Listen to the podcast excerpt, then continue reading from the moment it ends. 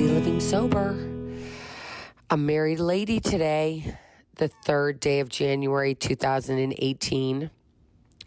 I got married this past Saturday, December 30th. And yes, we had a sober wedding. And yes, it was awesome. It's funny. We got engaged. My husband and I are both in long term sobriety, meaning I haven't had a drink since August of 2016. And he has been sober for 19 and a half years, almost 20 years. So let's, he got sober in 1998. Crazy.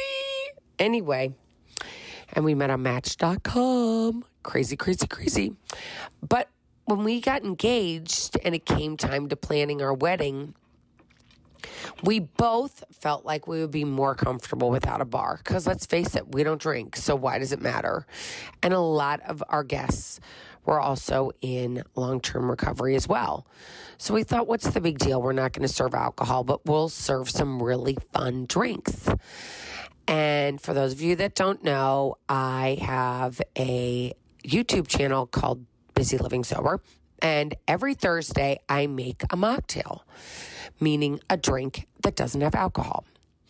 So, when planning the wedding, I decided, you know what? We're going to serve two of our favorite mocktails that I've made. One of them is called Silver Bells, and the other one's called the Mary Malini. And the Silver Bells has a little bit of pineapple juice and it has some heavy cream and it has some ginger syrup and it has uh, we put silver sugar around the rim of the glass so it would look really really pretty and garnish it with a little bit of apple and cram- frozen cranberries. It's delicious. It's just the perfect christmas drink and then, or holiday drink.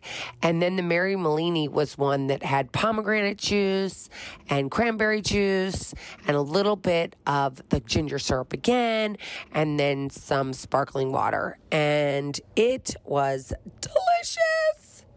So we served those drinks, and um, during the planning of the wedding, it was awesome because I worked with a wonderful one. I had a wonderful team behind me and they made everything come together. So there were these beautiful drinks being served, fabulous hors d'oeuvres. It was a lot about the food, ironically. Ha ha ha. My first wedding, um, I barely remember, and everybody got so drunk it wasn't even funny. So this time, you know, alcohol was not the focus, the focus was us, which felt a little crazy. The church we got married in was built in 1715, so it was candlelit it um, it had snowed that morning, so it was absolutely like a movie set. It was stunning, and it was beyond my wildest dreams. Beyond my wildest dreams. And so the service was in the afternoon, and the minister that actually married us is a dear, dear, dear friend, and it's been there through a lot of my trials and tribulations that I've gone through my life and raising three kids by myself. So he married us. And again, it was wonderful. But the planning that all went in and making sure that the mocktails were there and not worrying about if people were going to be happy or not happy if there was alcohol because I told everybody there wasn't going to be any alcohol. So if you were coming, you knew that there wasn't going to be alcohol. So either you were going to have to go without or some people did partake. Um, I don't want to get into that because whatever, but it um, it was a magical day because I can tell you I was present. The presence of myself being there and feeling it was amazing.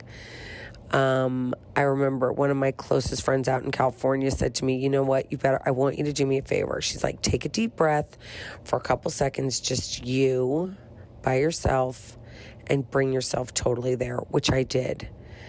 My um, then fiance, now husband, saw me walk down the aisle and was just like, to be able to see his face, it was just amazing, amazing. And two of our best friends, who are opera singers, sang, and um, my husband started to cry when my dear friend started to sing the Lord's Prayer because it was just so amazing. This would never have happened if I weren't sober being sober gave me the ability to feel it all. Um, it was an amazing day.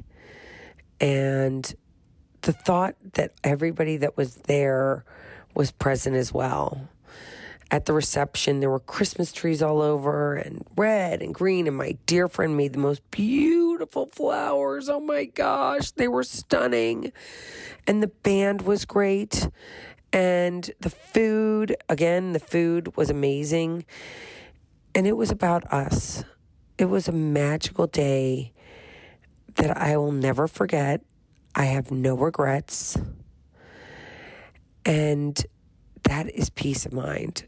That is a humongous gift of not having to drink one day at a time.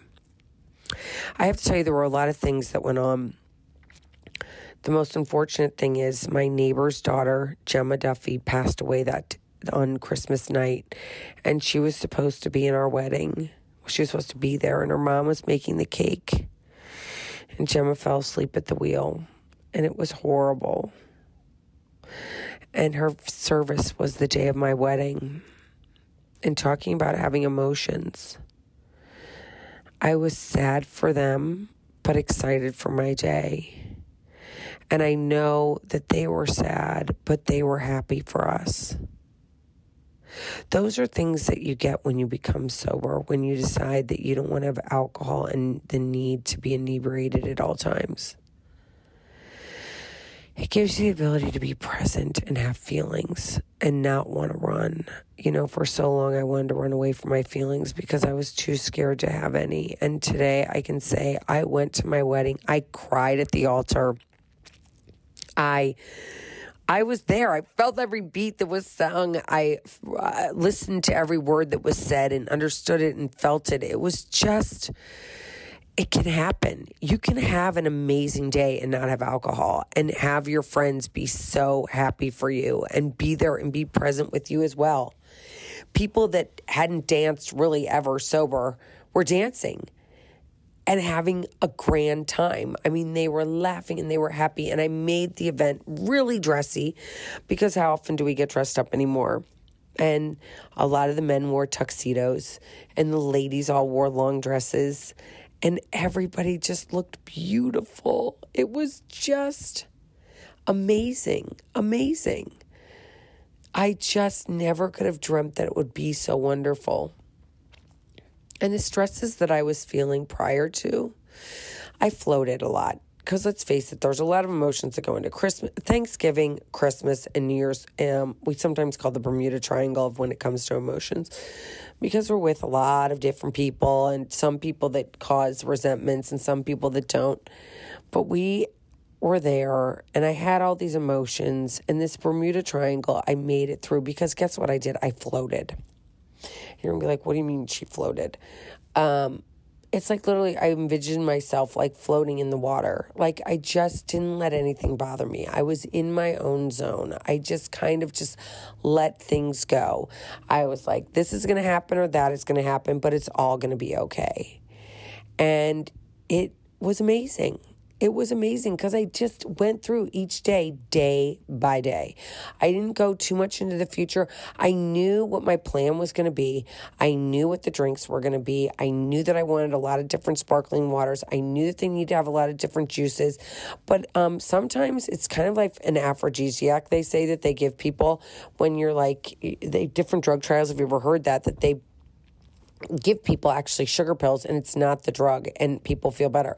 Well, I don't want to say that I wanted anybody to feel drunk because that wasn't the, the that was not the goal by serving these drinks in different, different pretty glasses. It was just that I wanted people to feel festive and fun and a part of and that alcohol and drugs don't identify us. Alcohol and drugs don't make us who we are. Alcohol and drugs don't give us this they give us this false sense of security when i wanted everybody just to feel themselves and feel happy in their own skin. And i think i in fact i know i accomplished that. Everybody had a great time. Everybody enjoyed themselves. Everybody left smiling. It was amazing. I have to throw in there i did also have instead of having a bar bar, I had a candy bar. So I had all different candies and they were all color coded so they matched. There was like red, green, and white were like my was my color scheme again, Christmassy. And I have to tell you, the people that went to the candy bar, it was supposedly like a bunch of little kids that were just like, I didn't see this, but my friends told me um, that it's like when they put out the candy bar, everybody went over and swooned and added all this candy to their bags, and it was amazing. And they could take home the candy and eat it for the rest of the week or whatever, for the just for that night, whatever it was but there was candy and there were cookies and there was ice cream and there was wedding cake and it was amazing. Amazing. And the best part is, I married my best friend. And uh, now I'm married. I am happy to say I am Mrs. John Fagley. Um, business wise, I'll still be Elizabeth Chance. But it, um, I am so beyond grateful to everyone that took part in my day, for all the vendors that were there and helped me out. I thank you. I thank you. I thank you. Um, if anybody out there is worried about it, it's about you and your soon to be husband or soon to be wife or whatever it is, you know, you can do this. You can have a sober wedding and have fun. I promise you. And you know what? At the end of the day, it's about you and the person you are getting married to. It's not about the guests, it's about you guys and how you two feel. And, uh, if anybody out there wants to reach out to me because you're thinking about having a sober wedding and you don't know how it's going to be, please do. I will have pictures galore once. Uh, once I get them back from my dear friend Jackie Bain, the photographer from uh, Love Shack Photo, I will post them on the page. But uh, it is a life beyond my wildest dreams.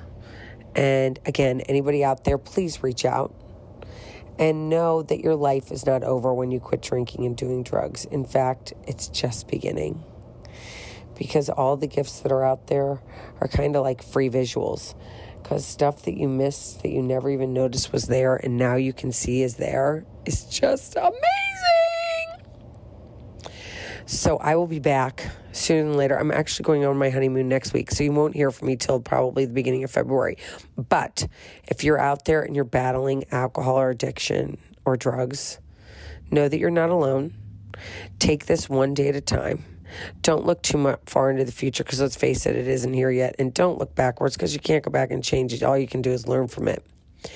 And love you love you. Because if I didn't love me and my husband didn't love himself, this never would have happened. So if you're out there, get busy living sober and take care. Talk to y'all in February. Keep getting busy living sober.